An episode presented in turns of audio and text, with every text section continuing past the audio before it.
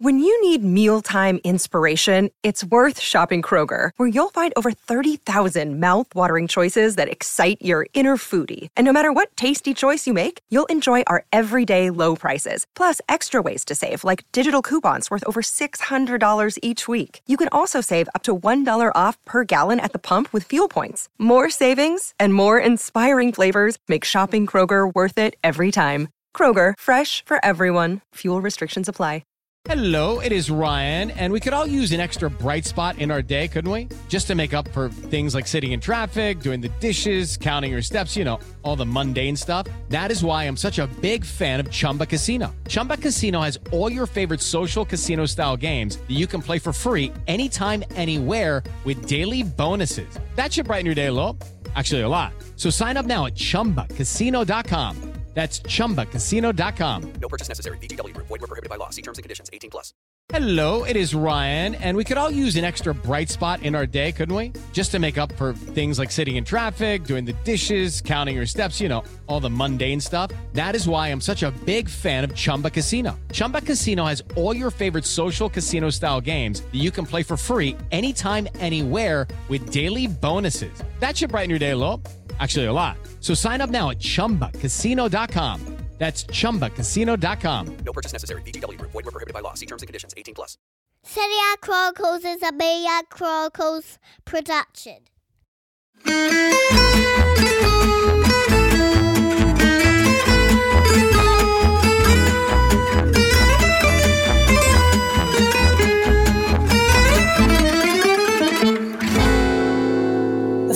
Is a snippet of an exclusive members only podcast episode for our Patreon Chronicles Tifosi. Become a member at patreon.com forward slash Serie Chronicles for regular bonus episodes and content. Ultima preghiera, arriva il cross in mezzo, Milik! 3 a 2 Juve! Arek Milik!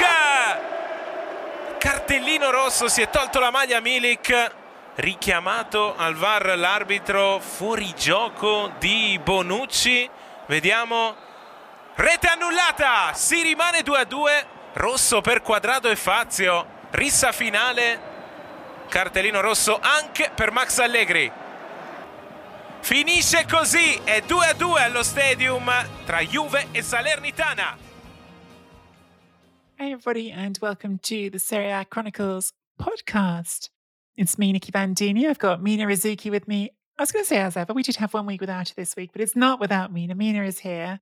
It's been a bit of a sort of strange week. I almost sort of don't know how to approach this topic off the top, Mina, which is just to say, um, Serie A perhaps was even a bit more sort of in the international attention this week, just because there was no Premier League games. There was no Premier League games because the Queen passed away this uh, this last week, and that was no direct impact on Italy, no direct impact on our Serie A Chronicles podcast, but it just sort of feels like one of those things that you sort of want to acknowledge off the top of the podcast. And I was just saying, wasn't I mean? And like I feel like I'm I'm without being sort of particularly even a royalist, I, I felt like she was just sort of the queen, the the country's nana. Like she was Britain's sort of grandma and the one that we all got to share. And so it's just sort of a a sad person to lose from your life in some way, even though I've never met her or spoken to her in my life.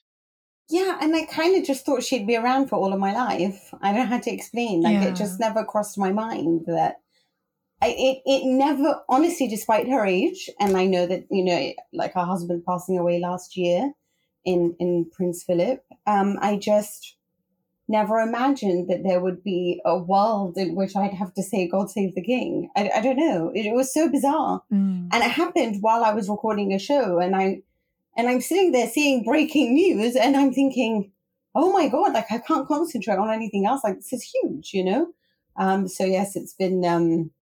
Yeah, it's been. it's been, weird. It's been a weird week. It's been a weird week. And and I didn't sleep very well last night. oh well, I was going to say segueing as clumsily as I can because this is a very clumsy segue, but from a weird week to we had a very weird game of football at the end of Sunday night, Mina. And I think that's why we have to start talking about the actual football this week. Um, Salernitana away to Juventus. And at halftime, Salernitana are winning 2 0. It's the first time in their history they've been 2 0 up at halftime for a Serie A game. So this is in the realms of the unprecedented. I think it's the first time since 2004 that Juventus have been behind by two goals in a Serie A game as well, at home, that is. So, yes, Salernitana doing something they've never done away from home, Juventus doing something they very rarely do at home. And it feels like the whole sort of world is falling in on Juventus at that moment. It feels like the world is collapsing. Allegri's sort of uh, the idea of Allegri coming back and being the winner to fix things. I mean, it was already thousands of empty seats there, and you think, gosh, the enthusiasm isn't there, the the results aren't there, and now this game, which even Allegri has said, well, you know, we need to get three good results going into going into the international break, is going badly. And then a second half, Bremer scores right away for Juventus. Even then, we get all the way to second half injury time with Salernitana still winning. Then they win a penalty. Then the penalty is saved. I mean, that like detail of the drama, I think, will be completely forgotten because of how much drama happens afterwards. but the penalty is saved. But Bonucci, I thought, did a brilliant job, by the way, to, to get that volley and, and, and score from it. it. Was not an easy finish at all, the rebound. Then, in the fourth minute of injury time, corner from the left hand side. Arkadiusz Milik gets his head to it at the near post. It's going across goal. Leonardo Bonucci goes up for it in the middle, but doesn't touch it. Goes into the far corner. Milik wheels away. He's an absolute idiot and takes his shirt off, even though he's already been booked, and gets himself a second yellow card for it. But after a huge celebration, we find out that VAR are looking at it. VAR then say, actually, he's off. Uh, Bonucci was in an offside position and was interfering with play. I'm not going to try and analyze it all because I need to like not let this monologue go on forever. But that's a decision. We get a bench clearing sort of set two between Salernitana and Juventus. Juan Cuadrado sent off. Fazio sent off for Salernitana. As I said, Milik's been sent off. Then Allegri is sent off. And at the end of it all, the game ends 2 2. Mina, walk me through your emotions going through, I mean, the whole evening, frankly.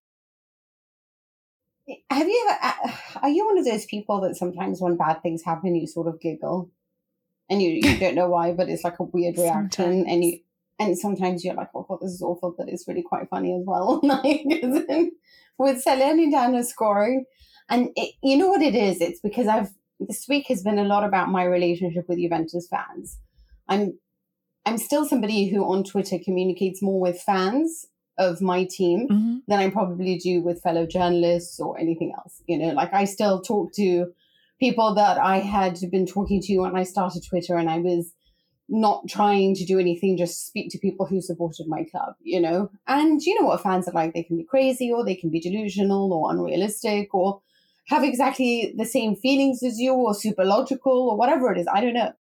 But it's been like a love hate week with that. And after PSG, I was sort of really done with the whole fandom thing, you know, because all of a sudden, you know, we buy Di Maria and Paredes and they think they can squash Messi and, and Kylian Mbappe. So, oh, this amazing team. How are we losing to PSG? You know, like, I mean, it's like, get over yourselves, guys. Like, I mean, this is a team that that should have won over Real Madrid. And had it not been for like a, a, last minute, you know, foul on Donnarumma or whatever it is, like it's a really strong team. Like don't expect like five weeks into a new season for Juventus to be Juventus. But with with all of all that, and then Salernitana comes and they can't do anything against this team that barely survived last season. And I'm thinking, oh, they really are terrible. Like, and there's still this part of me that doesn't believe it. There's still this huge faith in in my heart that it's fine. It's a goal. Like you know, they'll they'll score. It's fine. It's not a problem. You know, there'll be a goal, and and then Bremer does the handball, and I think, okay, this is two 0 Like this this is this is hard now.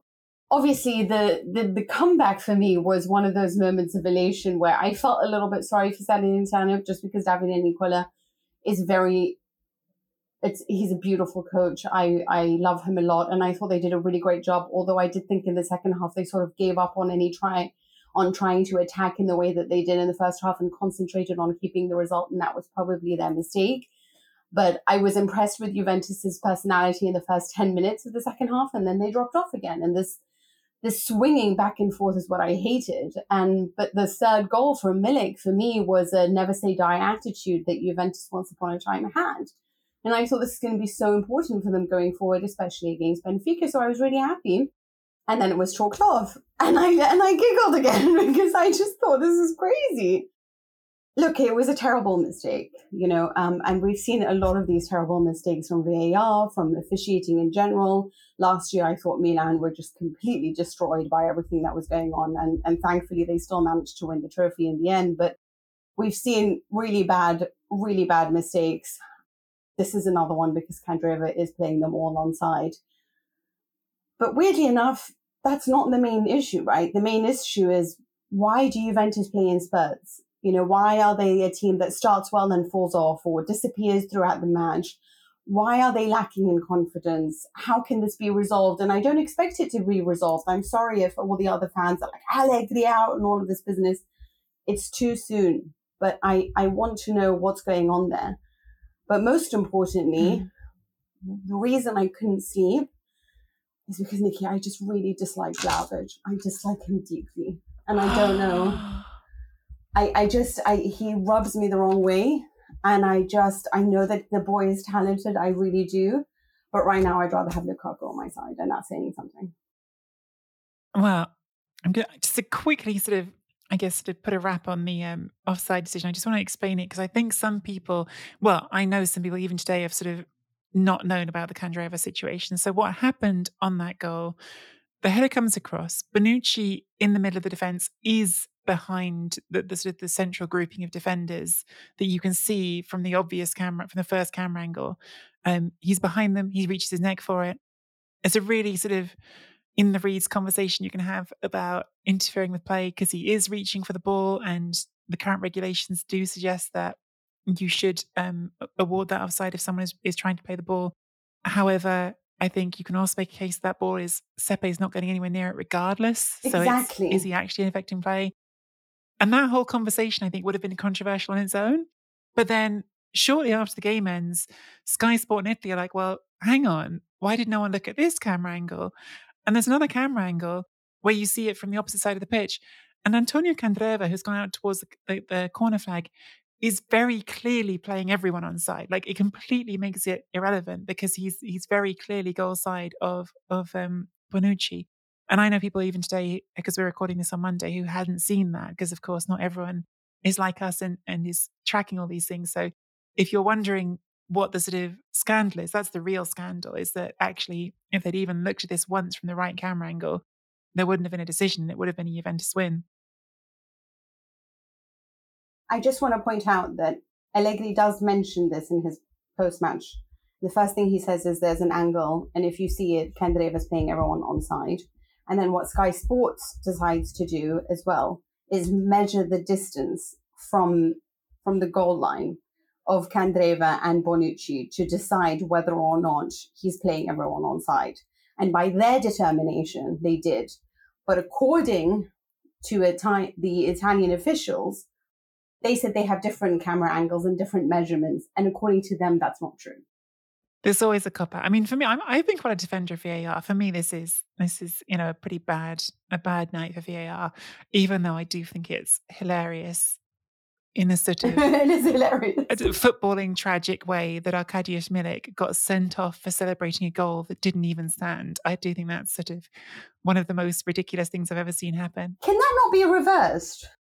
Well, people have put that case to me, like you know, shouldn't you know if the goal doesn't stand, yes. then the celebration shouldn't stand um, which um, you know, I, I, I just don't know. I just think it's funny. That's as far as I'm willing to take that one, because uh, he is an idiot for taking his shirt off regardless. He's been booked, so he's going to get himself sent off and suspended regardless. Oh yeah, but you would do that too. It's a very human moment. I would. Like, you, it's such a human moment, you know. And and and here's the thing, because I didn't I didn't get to really talk about Vlahovic, so I'm going to explain this in a little bit more detail. Yeah. Milik I, I do want to come back the... to Vlahovic, but you just want to. I want, I want oh, to clear okay. up the offside first before doing that. Right, then do come back to me. Come back to me on that first. Well, I, I just I, I think um I, I think like it's it's crazy to me on the other side of this how much stick Vlahovic seems to be getting because you're not the only one being critical of him on really on or in the media. Yeah, I see all this sort of talk about how he only had however many touches in a given game, which I think touches to me is such a sort of weird metric to talk about with a striker because let's go and have a look again at Haaland and see how many times he's touching the ball at Man City. The difference is he's sticking it in the net every single time he touches it. But but Vlahovic just got four goals in four games before this.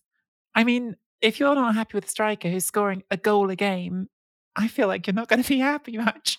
Is my feeling on that. You know, he's been scoring goals. And even in this game, Vlahovic actually had a really nice finish. It was offside, and of course, he's to blame for being offside. But he actually had a really nice finish in the first half, which um which I think again, I don't understand. I don't understand people being critical of him for his lack of touches if, if his touches are at such a higher rate, putting the ball in the net. Okay. What are the four goals in four games? Which games are these? He had two goals against Sassuolo, one against Roma, and one against Spezia. Yeah, you're right, actually. Vlahovic is a really great footballer. He's a really great forward. And if we had bought him at 30 million, I'd be really, really happy with what he's doing right now. I'd be ecstatic. I have an issue with how much he cost. I have an issue with his inability to read the game. I have an issue with him insisting on doing what he does over and over again and not expanding. That is not to say that if you read the game, you'll necessarily do the right things, but I'm going to give you an example because you're an Arsenal fan. Gabriel Jesus, yeah, he's been phenomenal. And he's somebody who, if he can't score the goals, and he's going to figure out a way of helping the team, you know? And like against Manchester United, it's like he knows how to do his thing, but he couldn't do what he wanted to do at Manchester United. So he started dropping deep, started to to try to play with the midfield in order to create more possibilities. That probably wasn't the right thing to do, but he's trying to do something else. Now, a good coach, what which I blame Arteta for, sorry, just I know this is like the Premier League now, but would have probably pushed up the the the wingers a little bit further to create more of a reference point and to make it all very chaotic in the middle and and and, and still more attacking. But he didn't. And he's relying on Gabriel Jesus to do everything. Vlahovic just points to where he's going to make a run. Now, in this game in the second half, I thought that he played a little bit more. So I was a little bit, felt a little bit better in the second half when I thought that he started to involve himself. But he's always the guy that thinks if he doesn't score the goals, then he's not good enough for the team. And I need him to know that scoring goals is not how you judge a great striker. Why a great striker is a great striker and why Benzema will always be 3,000 times better than you can ever imagine compared to somebody like, I don't know, Lukaku or Mario Gomez, who was a great finisher, but a terrible forward, is because you know how to adjust your game according to the tactics which means that you do a great job if you are playing for Borussia Dortmund, like Haaland, or you're playing for Salzburg, or you're playing for Manchester City. You're not always, they're all attacking teams, which obviously helps Haaland as well. But if you are a great striker, uh, then you are somebody that knows how to adapt their game. And with, with him, I just feel like all he's always trying to do is touch was off. I don't think he's controlling the, the ball perfectly. He's always trying to strike. And if you are somebody that's being hounded by central defenders, use that to your advantage. Pull them away, create space. You have Weston McKennie behind you, who's one of the best runners from midfield into the box. He doesn't do enough. And what I get really irritated by is this, I'm frankly stupid Juventus fans who sit there going like, this poor guy, do you know how hard it is to be a striker for Allegri? Really, because Tevez had the time of his life. So did Morata. So did Higuain. What are you talking about? It's not some wasteland. Milik came like last Thursday and has already scored nearly three goals in 150 minutes. And that should have been a third goal because he mm-hmm. tries harder and he works harder and he tries to figure out a way and he leads from the top, which is why I enjoyed him taking off his, his top because I felt like he was so involved. Not because it was his ego, but because he wanted to come on and change something and be there and do something he is actually showing you the experience up front. With Vlahovic, I feel like he's so desperate to score the goals and sometimes doesn't do enough in terms of elevating the play in the final third. Yes, you know, like Mandzukic wasn't always the guy that managed to get the goals. Most of the time, he was acting as a left back to plug goals, to plug gaps, sorry, gaps to make sure we didn't concede.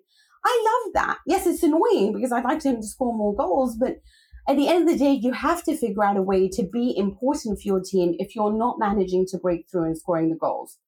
And I don't think he does enough of that. And for 80 million, I damn well expect it. And it's not making me sleep at night because I don't see his game improving and I don't see him showing the ambition that he's trying to improve. Now, if you go, go on Google, on Italian Google at least, and type in Allegri teaches, yeah, you can see how much Allegri keeps him after training and shows him. One of them is how to kick the ball on the volley. There was a perfect opportunity yesterday that he perfectly missed. You know, I mean, it, it, it's just, it's the direct free kicks that they worked with him for. And that's, he's benefited from that. Luckily, he's scored too. But I need him to show that he can adapt. Otherwise, frankly speaking, you are just Lukaku, who needs a team that delivers for you while you sit there and point where you're going to make your runs. Sports Social Podcast Network. Hello, it is Ryan, and I was on a flight the other day playing one of my favorite social spin slot games on chumbacasino.com. I looked over the person sitting next to me, and you know what they were doing? They were also playing Chumba Casino. Coincidence? I think not. Everybody's loving having fun with it. Chumba Casino is home to hundreds of casino style games that you can play for free anytime, anywhere, even at 30,000 feet. So sign up now at chumbacasino.com to claim your free welcome bonus. That's chumbacasino.com and live the Chumba life. No purchase necessary. Group. Void were prohibited by law. See terms and conditions. 18 plus.